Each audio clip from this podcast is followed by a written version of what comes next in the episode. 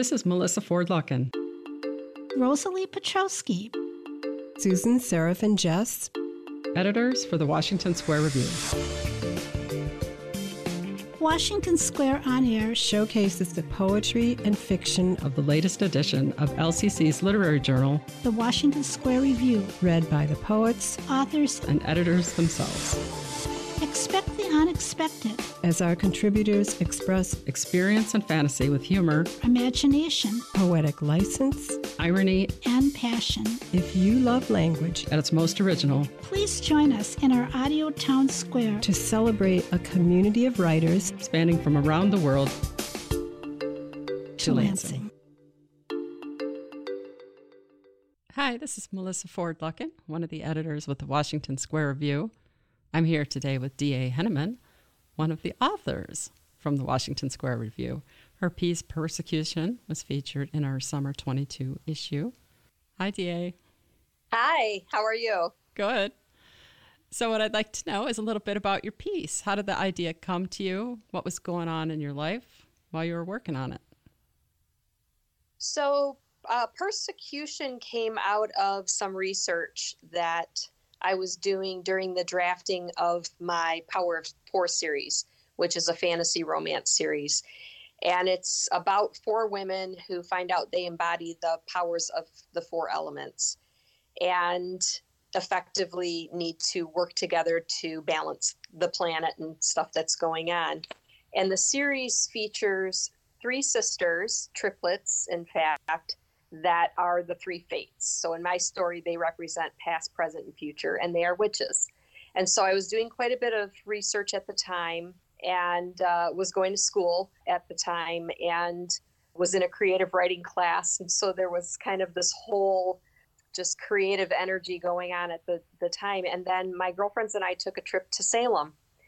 And I started thinking about all of the people, not only in the US, but also in Europe, that were persecuted at the time. And as I kind of fell deeper down the rabbit hole, I ended up uh, coming up with this story. So uh, it was also right around the time of the Me Too movement that I originally wrote it. So I think that all of the, the things kind of happening in the world around me is, is where that came from. Did you write it in a short amount of time? It sounds like it came to you suddenly. It did. It it, uh, it came out pretty quickly, and then as you do with with projects, they kind of get buried and stuffed in a drawer, and then maybe you pull it out a couple years later and look at it again, or a few months later and look at it again. And so this story's kind of come back um, back and forth in my life, and I definitely intend to do something more with it. But when the opportunity came up for your publication, I thought, well, I'm just going to throw it out there and see if it's well received and if it is, um, what I might want to do with it. So you said it came from some, from some research that you were doing for some other books. What kind of research were you working on? So primarily uh, witchcraft. So the orange, origins of witchcraft, which I do write a, a, quite a few blog posts on goddesses that basically were honored because of those types of things. So healing uh, and those empowered things that women were doing at the time. Um, I'm very fascinated with how that power structure transferred from female energy to male energy and then kind of what happened historically. Um, so that's the type of stuff I find myself blogging about and kind of piecing together research as I go that just helps. I don't get real heavy and deep into it in, in my fiction, but I do like to have at least a knowledge base when I do write fictional characters because I feel that it kind of flavors them as you write them. Talk a little bit more about the power structure you mentioned. So I found in my research for some of the goddesses that are um, in the past for witchcraft in particular that that the women that honored them and used them, you know, had altars to them and, and all of that, um, were the ones that were primarily persecuted. And in, I believe it's Egypt, there were groups of women that were actually the priests they were the ones that did all of the religious ceremonies. They were the ones that did the healing. And um, somewhere along the line, I think that power structure was either desired or wanted to be squelched because maybe these these groups of people, women primarily, had too much power or too much wealth, and you know other groups wanted to have it for themselves, kind of thing. So, I think that over the centuries, those people kind of were pushed to the wayside. Christianity came up, um, and then the, the the religions were all kind of blended into one thing that we have now. You know, one group, and we're just we're seeing that kind of rise up again. I think now where people are just kind of reaching more to spirituality in a lot of cases, less less structured religions. So after you do the research and you start to work on the the fiction, how do you how do you balance the research with the story building and the character building? Or do the characters come from the research or where do they come from? So I think the characters kind of come first and then I like to add the qualities of the pagan religions in with what they do every day. So they use crystals, they use herbs, they um, use tarot, they just have that in their everyday lives, and it's it's just second nature. It's, it's something that everybody expects, and it's just part of who they are. And I so I like the magic in my fiction to be approachable and earthbound. So things that you could use in everyday life that you can incorporate and um, infuse with intent. So, if a reader reads one of your um, books in this series that we're talking about and they see some magic, so they could kind of reverse research and research what they see the characters doing.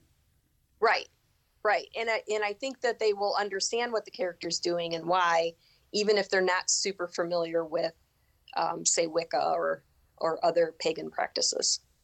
So it might be a way for them to get introduced to new ideas themselves. Actually, yes, yes. So as you're working on your your fiction, do you write every day, every other day? How often do you write? I wish I wrote every day. Uh, so I am what I think of as a binge writer. You know, whenever I have time, and it depends on the piece I'm working on. So if I write, say, a blog post, that's maybe something that I've been thinking about. And then all of a sudden, when I feel like I have that idea melded, I could probably write it in a day or so. Uh, if it's a piece of fiction, if it's the first draft, I can usually come to it maybe a few hours on a weekend or a few hours every night. If it's something where I'm editing and I have, you know, the first round of editing where I'm really having to piece things in, I need a lot more time with it. So it's usually something where I'm going to have to set aside a weekend or a week or whatever the period of time is to get into it because it takes me a little while. I have to read the last work that I did, so about a chapter, get my head back into it, and then sit down and kind of just really relive it again. And that's really hard for me to do a couple hours a day. So I like to just have that whole weekend time, and, and it's hard to do with kids and family and whatever else. So um, so writing retreats are very beneficial for me for that type of type of work. So it just depends on where I'm at in the manuscript. What kind of writer retreats do you do? I so I like the ones where the writers I am with are 100% their writing also. Um, I I love talking about writing. I love seeing what everybody else is doing. And after about a half an hour of that, I just want to get to work. So if I'm with other people that want to work too, and um, you know, it's, it might seem odd to people to have you know eight women in a room and all you hear are the typewriter keys going, but um, that to me is like the best. the best thing that can happen because that means that we're all working and we're all creating and then uh, after the full day of writing, we can talk about it then. Yeah, because when you say retreat, that sounds like it's going to be relaxing and taking it easy. yeah no it's it's working but i but it's something i really enjoy so it's kind of relaxing to me because i know at the end of it i'm going to have something that i can really work with You mentioned you have one series. What other projects are you working on? So i have uh, one complete series which is my fantasy romance. I also have a series that i keep adding to. I have three books in uh, working on my fourth and that one is a mythology greek mythology retelling series. Those are shorter. They're they're 99 cent books and they're a quick read. You can read over coffee kind of thing. My intent is to put four in a uh, what is that an omnibus so four books that way you get kind of a nice size book maybe in a hardcover. Uh, and then i might switch to maybe roman or egyptian mythology really fascinates me. Uh, i just happen to like greek. It's something that i've always read since i was a kid so that's where i started. Um, but all of the myths from all of the cultures really are cool i think. So i would really like to touch on those as well. So and then the other thing I'm working on is a cozy mystery vibe. It is a uh, practical magic meets ghost whisperer type thing. So it's a flower shop owner who can speak to ghosts and uh, she has to solve their mysteries. I happen to know that you did used to own a flower shop. Yes, I did. yes, I did, which is where I got the idea. And uh, I did not, well, I did speak to ghosts, but they didn't talk back. It was a very old building, and uh, I think there were some some supernatural things going on. Uh, but I do have a very vivid imagination, so it could just be that. Uh, but yes, I owned that until uh, 2010, and uh, then got a real job. You know, working where I'm working now. When I'm listening to you talk about all the different series and all the different projects, that's a lot to keep track of. Do you think that the work in the flower shop helped you as far as the organization? I think so. I think so. And I think where that really helps me is um, I like to include visual elements as much as I can in my writing. So, so I'm probably a little more on the descriptive side, a little more prose, um, scenery, that sort of thing. But that's that's how I see the world, and that's how I figure out my mechanics. So how something moves or how something reacts to me is definitely attached to what I see and experience. And um, the the flower shop helped with that because if somebody came in and said, "I want this," and they show you a picture, you have to think, okay, how am I going to create that, and what is the base going to be, and how am I going to cover my mechanics, and does it need wire? Does it need tape? How am I going to you know get that line and have it hold? And is the tulip going to actually reach for the sun or is it going to stay where i put it? So you have to think about all those things. And so writing is no different. It's, it's the same in my mind. How about the marketing aspects? Gosh you know marketing flowers was probably a little easier i think um, yeah marketing fiction is pretty tough. Nonfiction might be a little easier because you're and- and i don't know because i don't have nonfiction but i'm thinking you're solving a problem generally with that. So they're seeking you out with fiction you're you're entertaining. So if they're interested in that t- type of entertainment maybe it's easier but but finding the people that are interested in that is the is the trick.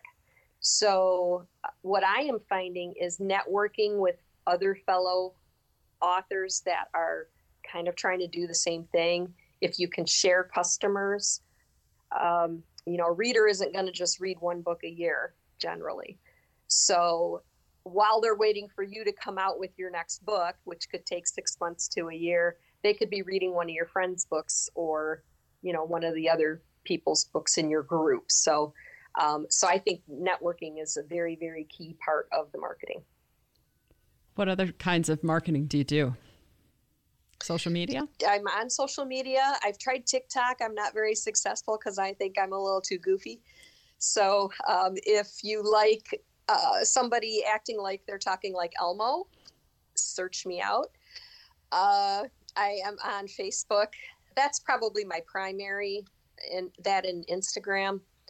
And I like to dabble in that, but I do find it's kind of a rabbit hole of its own. And so after I'm on there for a little while, I get to thinking, okay, all this time that I've been, you know, messing around on social media, I could have been writing, say for instance. So, or writing a blog post or whatever it is. So I always try to put my writing first. But um, if I haven't been writing, creating ads, doing ad copy, doing uh, little comments on Facebook, those are all a form of writing also because you're using your creativity to send a message and to get people's interest. So if I can't do anything else, I at least try to do that and try to engage with people um, on social media. But yeah, I'm on I'm on all the channels that I can think of um, that are of interest to me. What do you do when you get stuck? Like if you have writer's block? I write a blog post. I write a blog post, uh, especially research ones. So I will start. Usually, I stick with characters that I'm interested in maybe morphing into my fiction. So, uh, a Greek goddess. Right now, I'm researching Morpheus, who's the god of dreams.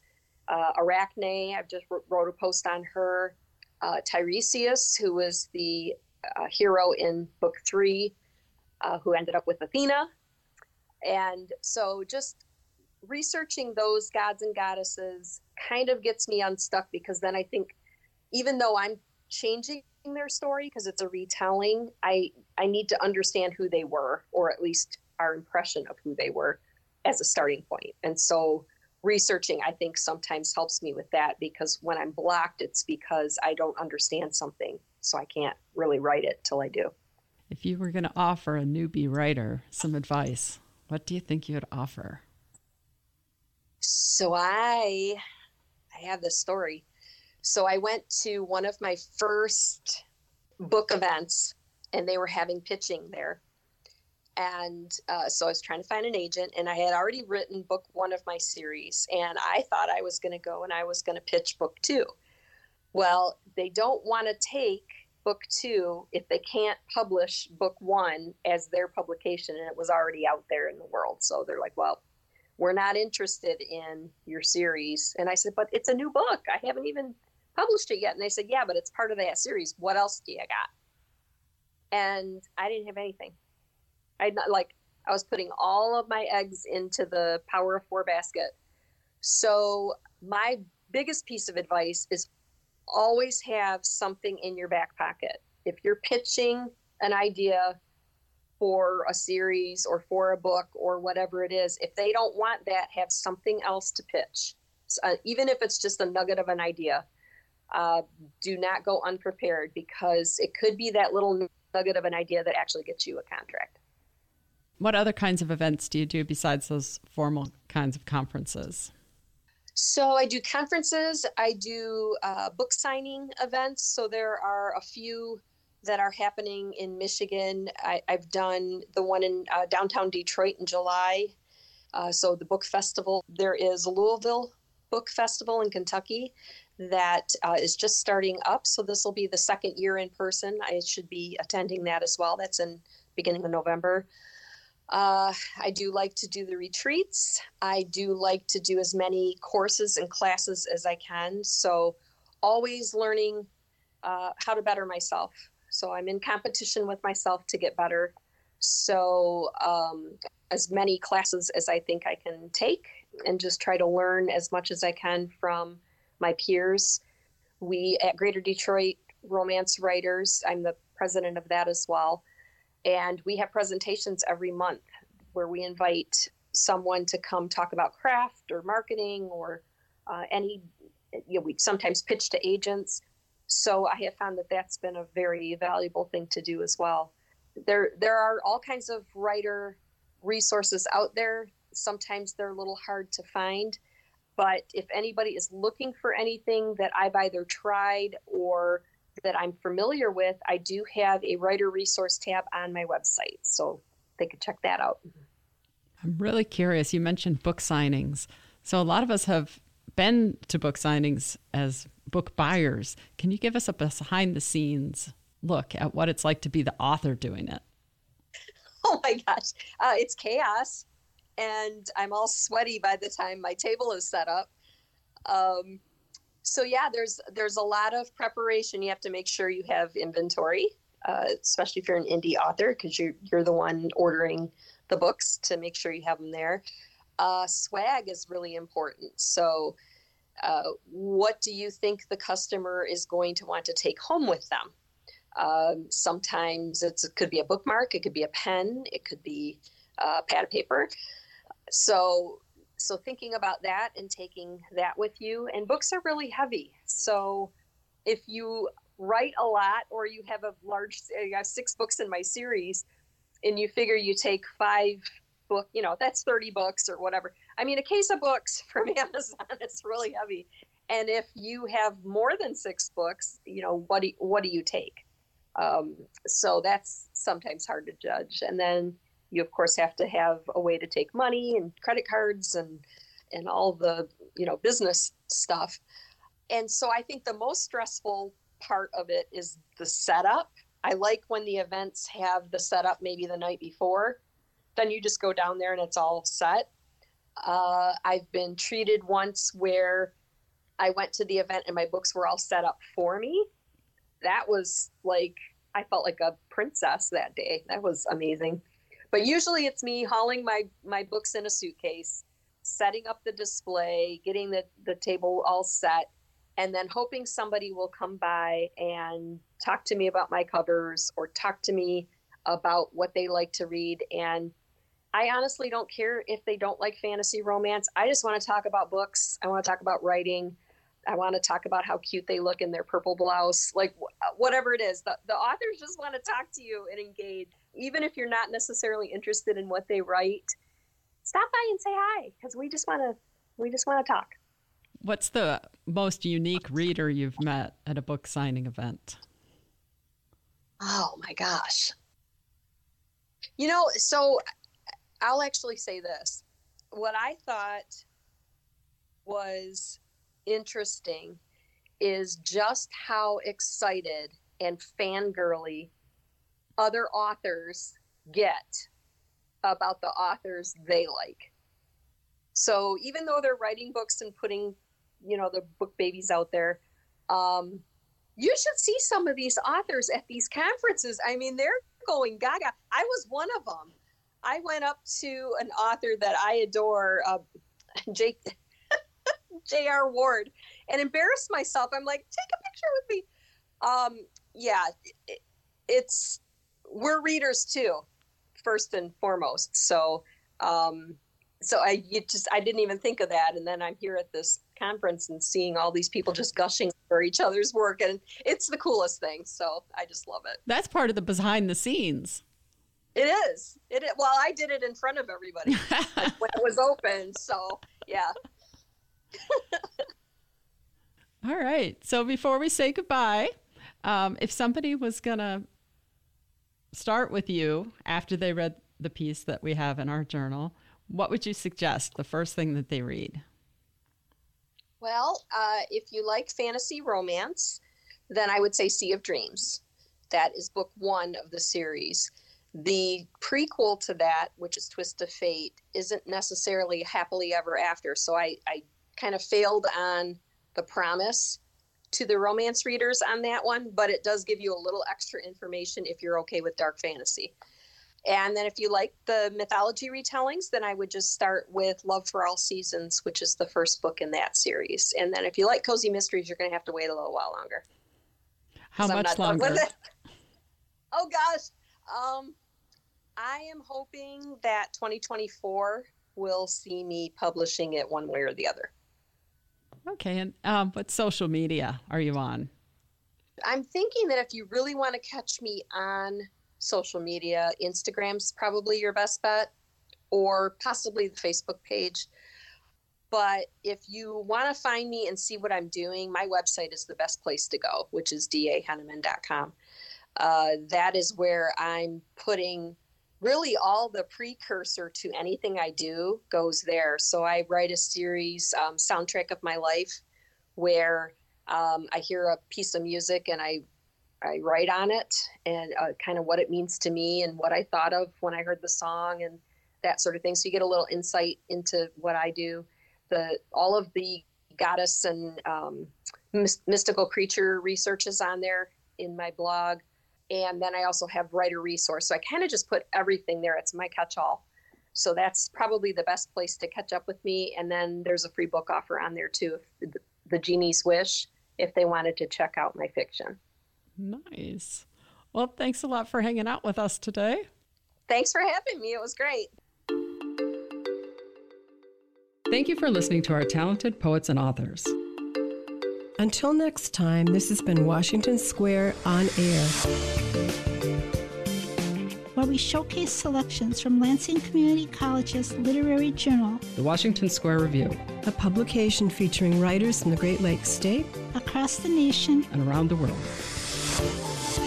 To find out more about the Washington Square Review, visit lcc.edu slash WSR. We hope you enjoyed listening. as much as we enjoyed sharing.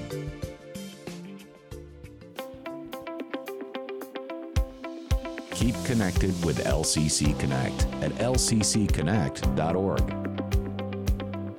LCC Connect. Voices Vibes. Vision.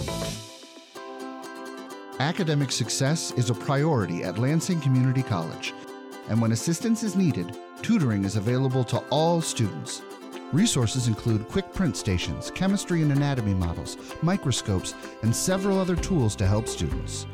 Tutors may also be available for pre scheduled after hours appointments. To find out more about tutoring services, visit lcc.edu/slash tutoring. Hey, son, how are you feeling?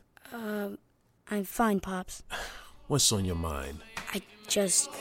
I can't explain it. Navigating without a compass, eyes waiting, started to wonder. Metamorphosis, the loss of who you thought you is.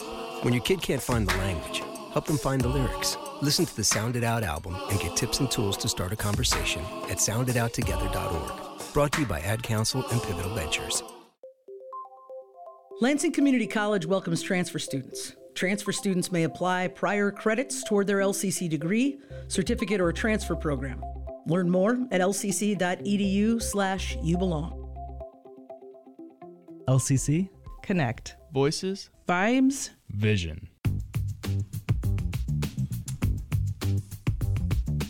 Welcome to Community Convos, a podcast and radio program from LCC Connect with conversations about what's happening in Lansing and around mid Michigan.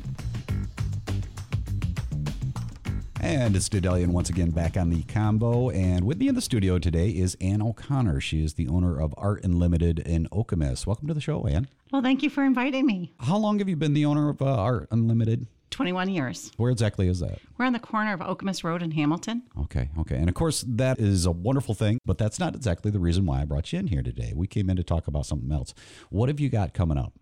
On August 18th, we have an art fair and a business showcase um, from 11 to 6. Okay. Now, this really caught my interest because it seemed to be quite a range of uh, different businesses that you had there. Are they all Okemos based? They are all Okemos based. Okay. Yep. And who, who should we expect to see like at this? A whole bunch of artists from Art Unlimited. They're Uh-huh. selling their wares. And then we have uh, Jet Fitness. They're Mm-hmm. going to actually be doing a demonstration. We have Mid Michigan uh, Academy of Martial Arts. We have the police department. They're going to have a booth there, All which is really terrific. I love that. And we have the fire department's going to bring their truck out. We have Okemos music. They're, Okay. They're going to actually Some live it's music A, ca- it's a, it's actually Okemos Academy of Music, and they're going to do some live music, and they're going to have a booth there. We have Buddy's Pizza. They're going to be selling pizza. Okay. We have Nothing Bundt Cakes. They're going to be there selling cakes. So is it just you fronting this whole thing up? It really is. Is it? Yeah, it's kind of crazy how I started. But How uh, did you start it? What what, what happened? What, Um, what what came about that made you go? I want to, to do, do an art fair. Um, it actually started four years ago when COVID came about and everything was being canceled. And I'm like, we're not going to cancel an art fair. People want art. So I actually had a little art fair outside of my studio okay. with maybe 10 artists because we have some really great talent there. And I just wanted to do something with them. And then we did that two years in a row. And I invited my neighbors to be included, you know, because I'm all about playing well with others, right? So I Sure. wanted all those people to have a little booth too.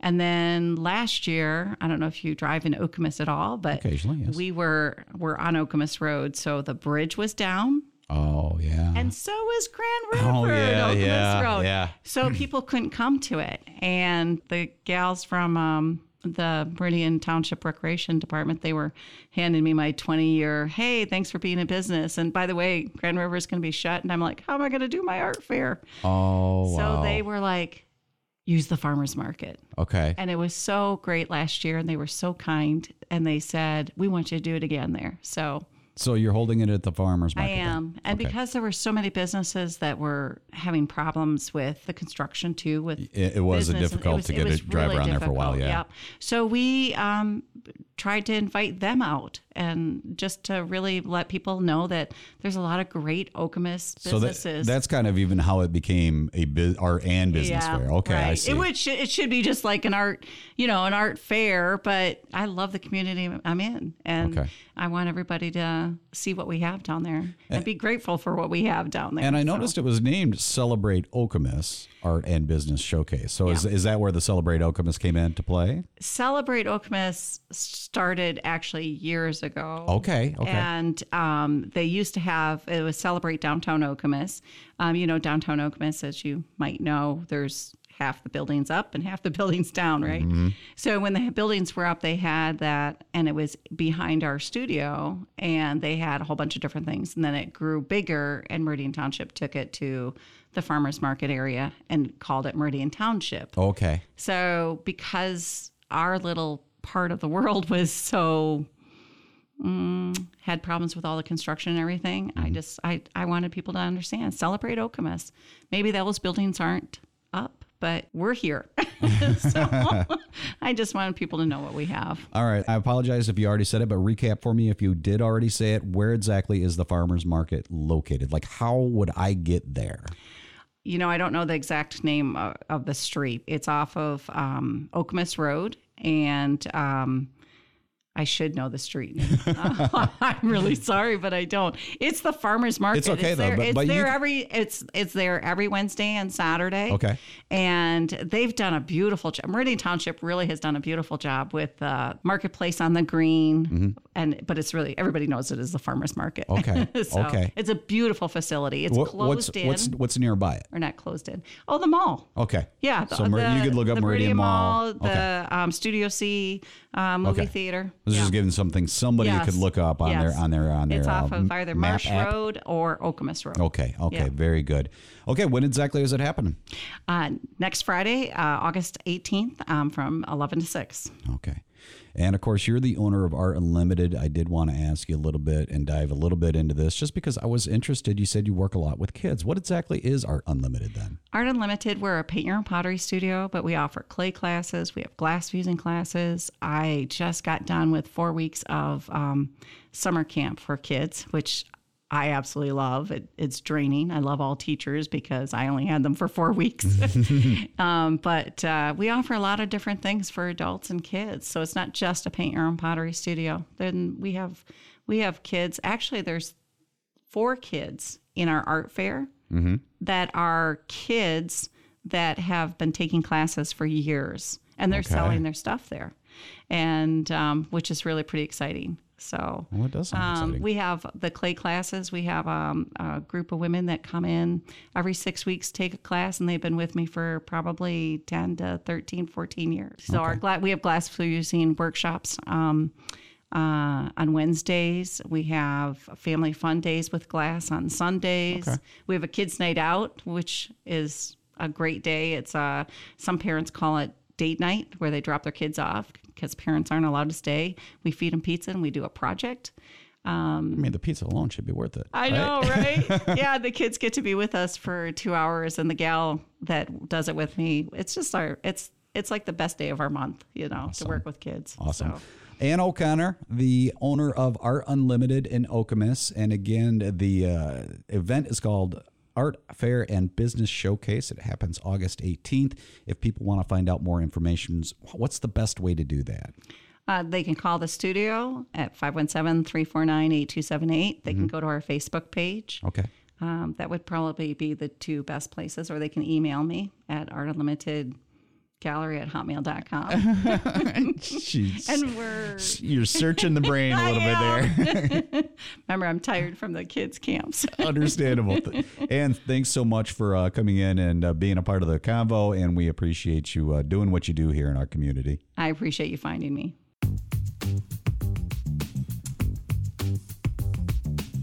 You've been listening to Community Convos, a program from LCC Connect with conversations about what's happening in our community. To listen to this episode on demand, visit us at lccconnect.org or find us on your favorite podcast platform.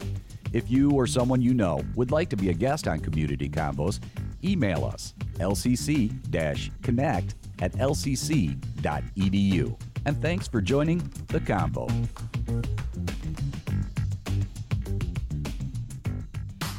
Connecting you with Lansing Community College. This is LCC Connect. LCC. Connect. Voices. Vibes. Vision.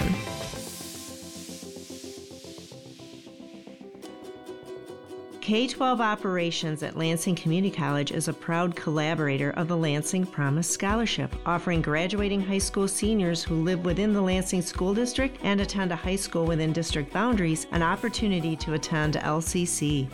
The scholarship offers 65 credits over the course of four years from high school graduation. For more information on the Lansing Promise Scholarship at LCC, please visit lcc.edu/hope.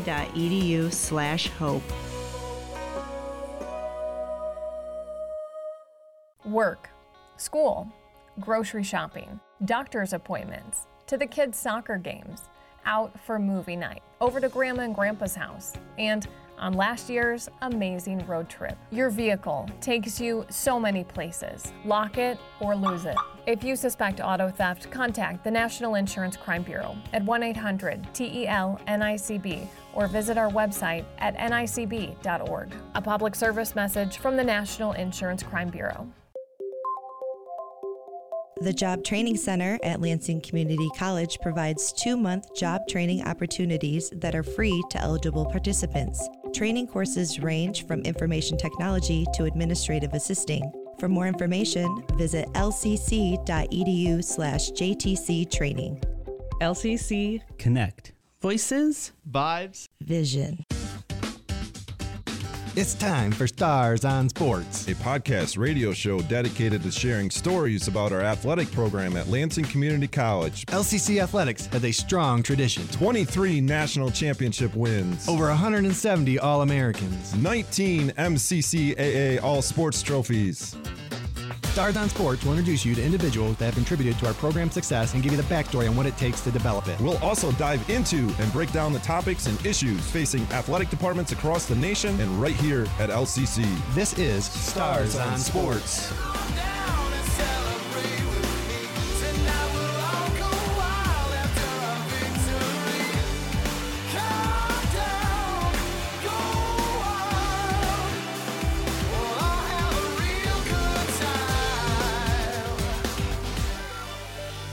Hello, and welcome to another episode of Stars on Sports. I am joined by our assistant AD and baseball coach, Stephen Cutter.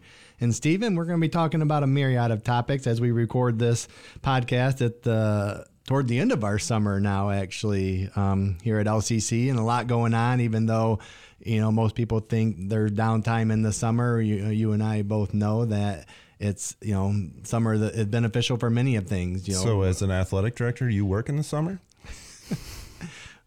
Yes, I do. Um, I like the summer. Um, the the biggest difference in the summer is probably less home events or you know contests, but the summer is actually a lot of time to um, reflect on the past year and prepare And for prepare, for the next year. But hopefully, you know, everyone needs some rest and relaxation. I actually went to a conference this summer and saw one of the coolest um, gifs or slides up on the screen uh, with a um, out of office email. And the first one was from like someone in a scandinavian country which you know they're known for taking time off and, and promoting vacations and four day weeks and said out of the office be back in september. And then the next out of office was from an athletic department said i'm getting a kidney transplant today. Here's my cell phone number if you need me. And it's true a little bit. There is something that's why they put it up there in an athletic director conference that you know there's usually something always going on in our departments. So you know, you and I have talked about this summer about things that need to get done, and you know, we can spend this time talking about a review. But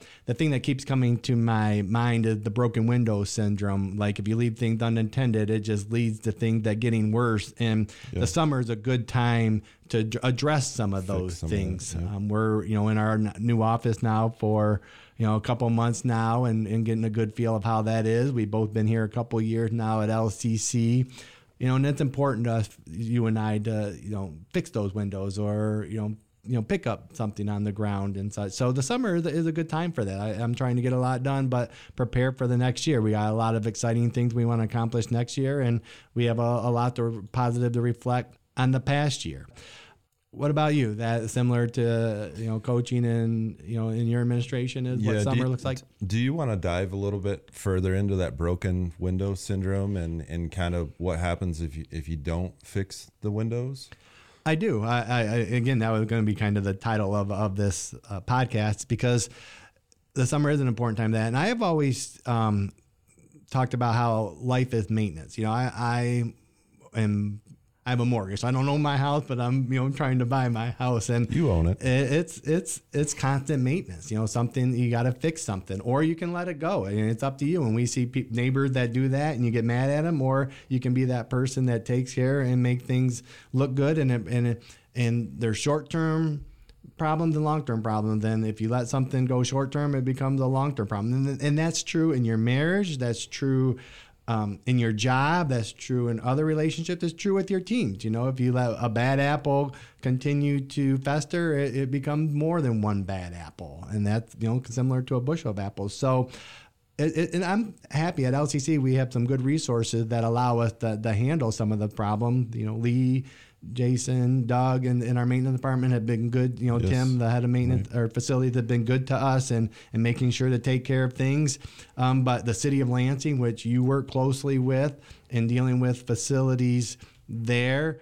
Um, but you know, even in our day-to-day jobs, of you know, your emails get you know list getting way too long. I'd love to solve that one. You know, I actually uh, one of my personal things is I'm going through all my Gmail in the last two weeks and unsubscribing to all these emails that I don't need anymore. You know, that I thought I'd get or that I thought I'd read, and it's refreshing. I'm probably down half the number of emails. And I you know use my Gmail for personal use, but now I don't have as many a day to go through, and I can get through them quicker when I get home and, and go through. Them. A lot So- of times those emails are actually good emails if you open them and read them if if they're growth you know uh, mindseted type of emails or trying trying to help you you know be more productive or whatever they are but they also take time to read those and then once you take that time that takes away from time of something else that you should be doing And that's true. I, I, I get four or five personal growth ones, and I have kept those at those solicitations of like Lands End, or and they're not our sponsor today, but um, you know other ones that keep me from going through those. So and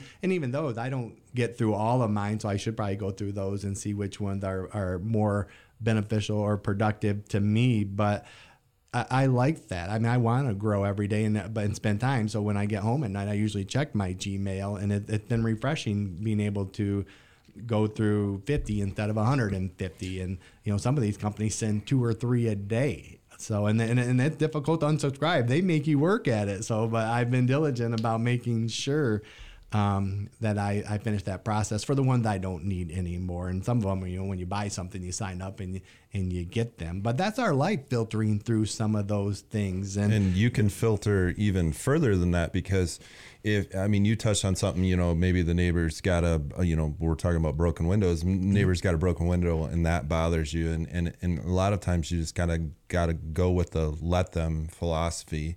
Focus on your own broken windows or your your circles, families, teams, whatever whatever broken windows you might have. Focus on those, and let everybody else's broken windows just be what they are. Because if they're fine with their broken windows, then it shouldn't matter to you. You know, if you focus on your circle and your stuff and what you're doing, that's the most important thing that you can do because once you're doing that, then your circle will start to grow and start to influence more and more people. And so we we spend a crazy amount of time worrying about what other people think about us or or thinking about what other people are doing. And and there's there's a philosophy out there that's just basically called let them. And and that doesn't mean if somebody's breaking into a, a, a bank that you're just going to let them but it means that and with certain things you're just going to let them focus on what's important. And so that kind of goes back into that broken window thing where you know maybe you should focus on on your roof and not your neighbor's roof. Or maybe you shouldn't focus on what your neighbors what kind of car they're driving or how sweet their mower is or you know whatever it might be. And and focus more on on what you have. And there's a certain piece of happiness that comes out of that too because you're not in you know comparing so much. Just and, and that's a, a great point. And i looked at it a little differently. Like I always look at when people mow their lawn. Like, it, it, you know, I want my lawn to look sweet, and I'm the first house in our neighborhood, so I try and be the like. If my neighbor mows there before me, partly a contest too, I get mad. But if I see a neighbor that hasn't mowed their lawn in a long time, maybe something's wrong with them. Maybe they need help. Maybe I should go over and and offer to mow their lawn. But to your point of again, I don't care what other people think of my lawn, or uh, you know what I don't care what other people might, think of me. you might. Yeah, everyone does a little bit, but it's more my pride. You know, that's the nice thing. A couple of nice things about mowing the lawn is one, I get a, an hour to myself where I can listen to to music and and just no distractions, and then also it usually I get compliments when it's done of the lines. Do you have a the- rider? I don't. I have an, a, a push electric mower and weed electric eater. Yeah. so what battery. happens when your battery dies do you I have, have- to go I- charge it and like in the middle of mowing I have not had. I can mow my lawn and weed eat my lawn with with the one battery. So I- Nice. I have a smaller lawn, and they make riders that have four or five of these batteries. But it's nice, and they charge within a half hour too. Really? So I mean, I could go right back out and work at it. So it, it it serves me well. I have a smaller yard, um, and they make snow blowers with this thing too. So it's so quiet. I can mow at eight o'clock in the morning, and no no one, my neighbor wouldn't even know I'm mowing. So impressive. Um, it is Going- impressive. Going, going I to like that it. whole thing, I you, I, I think I kind of subscribe to the uh, Coach Cut uh, view of this because uh, there's a neighbor behind me. I, I tend to be pretty pretty good with mowing my lawn, and he's not so good at it. And every once in a while, we'll get into conversations where he's like, "Man." I really need to be mowing the lawn more often. I, I, I got to figure you're looking back here and, and going, man, is he ever gonna to mow his lawn? And I'm like, I, I don't care. It's your lawn. Yeah, right. I, I don't ever care. And I- don't care either about their lawn, but I want our neighbor to look nice. Back to the broken window. If our neighborhood doesn't look nice, it could lead to you know more people not taking care of things. And I almost subscribe to. I laugh at the lawn mowing in the U.S. Like we water our lawn, we fertilize our lawn to mow it. You know, so we're we're working against ourselves, and it's just grass in the grand scheme of things. I mean, they're the topic now of no mow May or whatever to help with the the bees and other things. So if they I, don't I, mow, al- I also joke that I, I'm pretty much mowing weeds, so I, the the grass never catches up with the weeds. It's just weeds that I mow. But but that's okay, right? It's I mean, fine with it. it's me. green, do, right? Do you do you need to have you know some special grass and Not at all. And it, Uh, look, it maybe- looks maybe it looks do. great for those three days that I mowed it right afterwards. if you're using it a lot and you're out there bare feet and you got you know maybe some kids or parties or whatever Mm-hmm. Right, you know that grass might be important f- in those situations but in a lot of situations you're you might not be using it at all and you're literally just going out once a week or or depending on how much it rains here there's not a lot of irrigation in, in mid-michigan especially coming from the west michigan area a few years ago and spending a lot of time up there. There's a lot more irrigation in lawns and a lot greener lawns with fertilizer than there is down here that being said, if if you're not really using it, what's it matter? You're just going out once a week and mowing it, and nobody's seeing it. It's in the backyard, you know, whatever. But it's mine. It's my pride. I want to take care of Mm-hmm. If that's important to you. nice. and I do like walking in my grass and bare feet. And I have weeds. I just start, I actually fertilized this year for the first time in years. But Really? but you carry that over into our field. You wouldn't want that for the bait. You know, when we we've talked about how how important all these are part of the process: fertilization, weeding. I don't aerate my home lawn, but we do aerate our our facilities Mm-hmm. But I, and golf I, courses. I take care of a baseball field, which is is very large, and the Mhm. grass is really nice, and it's edged, and it's fertilized, and it's watered. But my home lawn is not fertilized. It's not watered, but it is mowed. uh, Unless it's baseball season, then it doesn't get mowed It's about once a month. But that being said, uh, it, it's just mowed, you know, because we're we, we don't use it really that much. So it's it's that perspective of what's important. So for me, it's it's the field. It's it's the pride in in our recruits seeing the field, our players seeing the field, our community, our our fans, you know, the college, everybody else seeing what that looks like.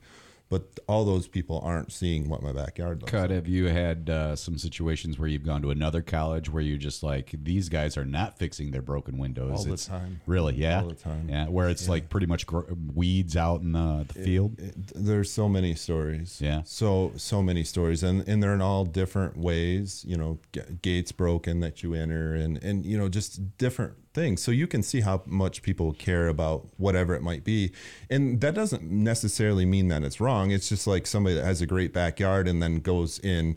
You know somebody else's backyard and it's not very good, and they're like, "Holy smokes!" But mm-hmm. it only matters to that person that thinks having a great backyard is super important. And mm-hmm. and so the initial point was you got to be really careful about how much time you spend thinking about you know what all these other things. What's important to you? What's important now?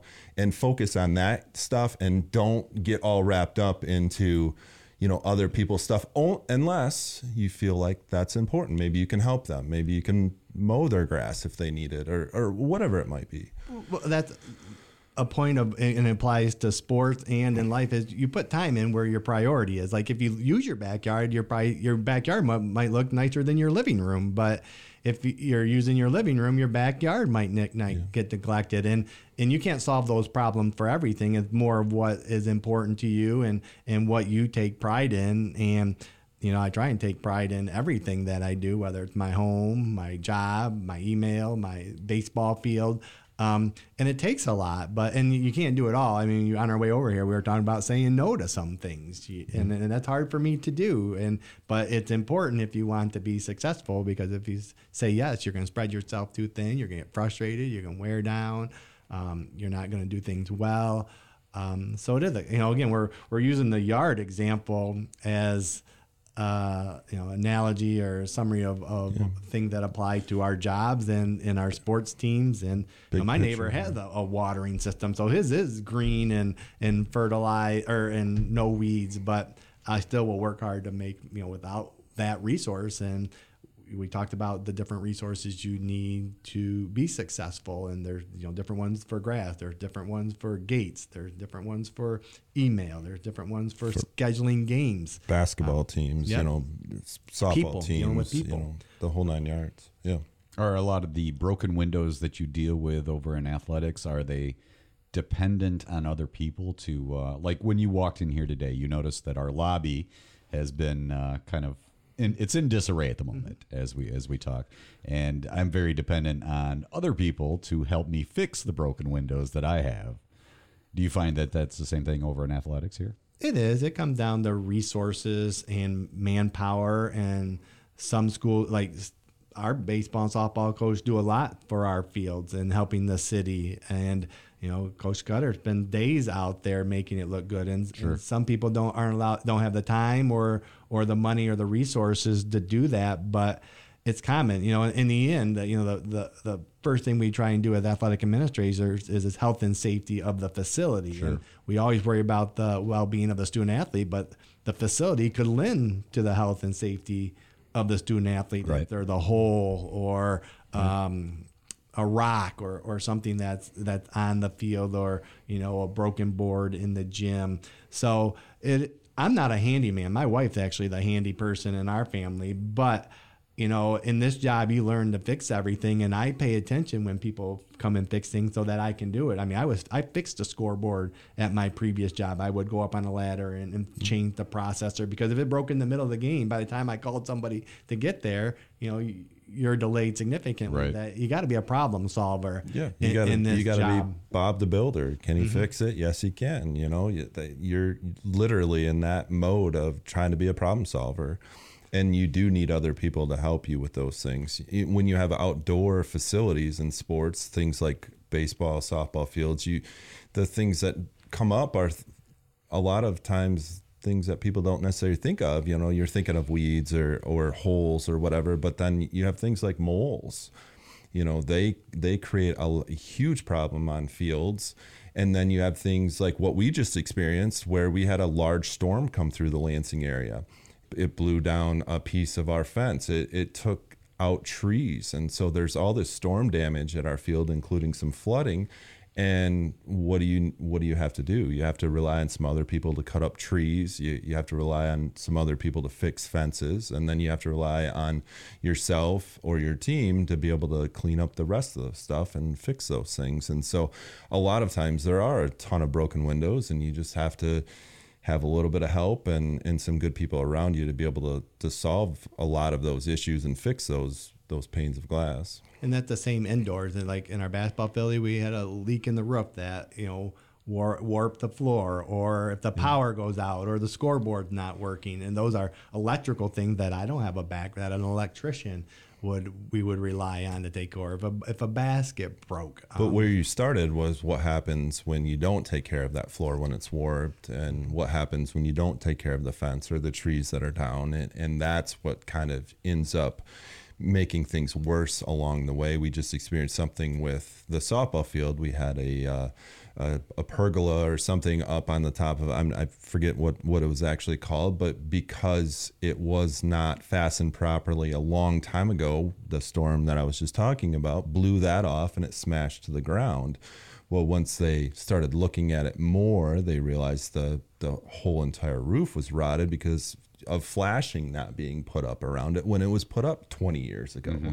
You know, and so that broken pane never got fixed and then 15 or 20 years later, it causes a lot more damage. And that's the same thing with a warped floor or a broken gate or, or something or else. a bad apple on a team, or, or an issue at your house that you don't you don't take care of, or an issue with your family, or with your boss, or, or whatever it might be. And and it's the same. These are all metaphors, but it's it's extremely extremely um, a large part of what success looks like and then also what failure looks like. And in failure in, in life or uh, in in sports a lot of times it's not one big thing that happens especially in a sport like baseball or softball or um, these sports that take an hour to to complete uh, the competition. It's usually a lot of little things that lead to what happens. It's usually not one big thing And that's true with a broken window. If it's broken, it, you know, it could lead to water damage. It could lead to air damage. It could lead to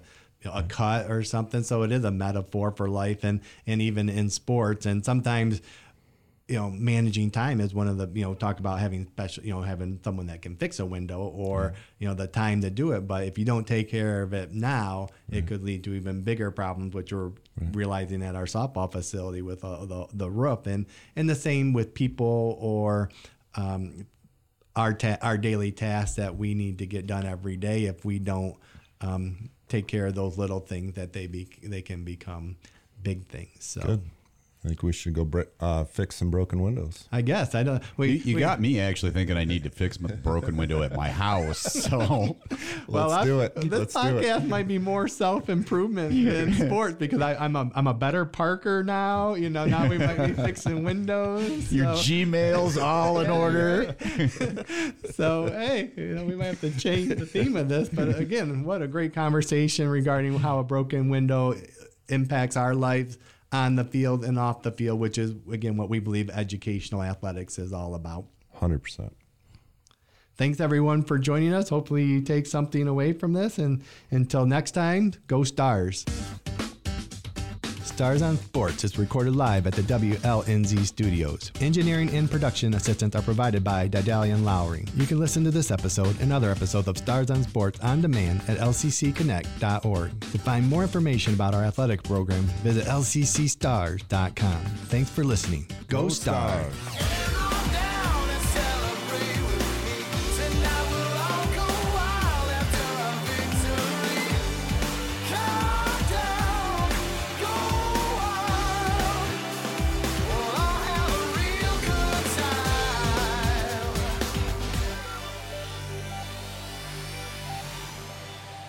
This is WLNZ Lansing.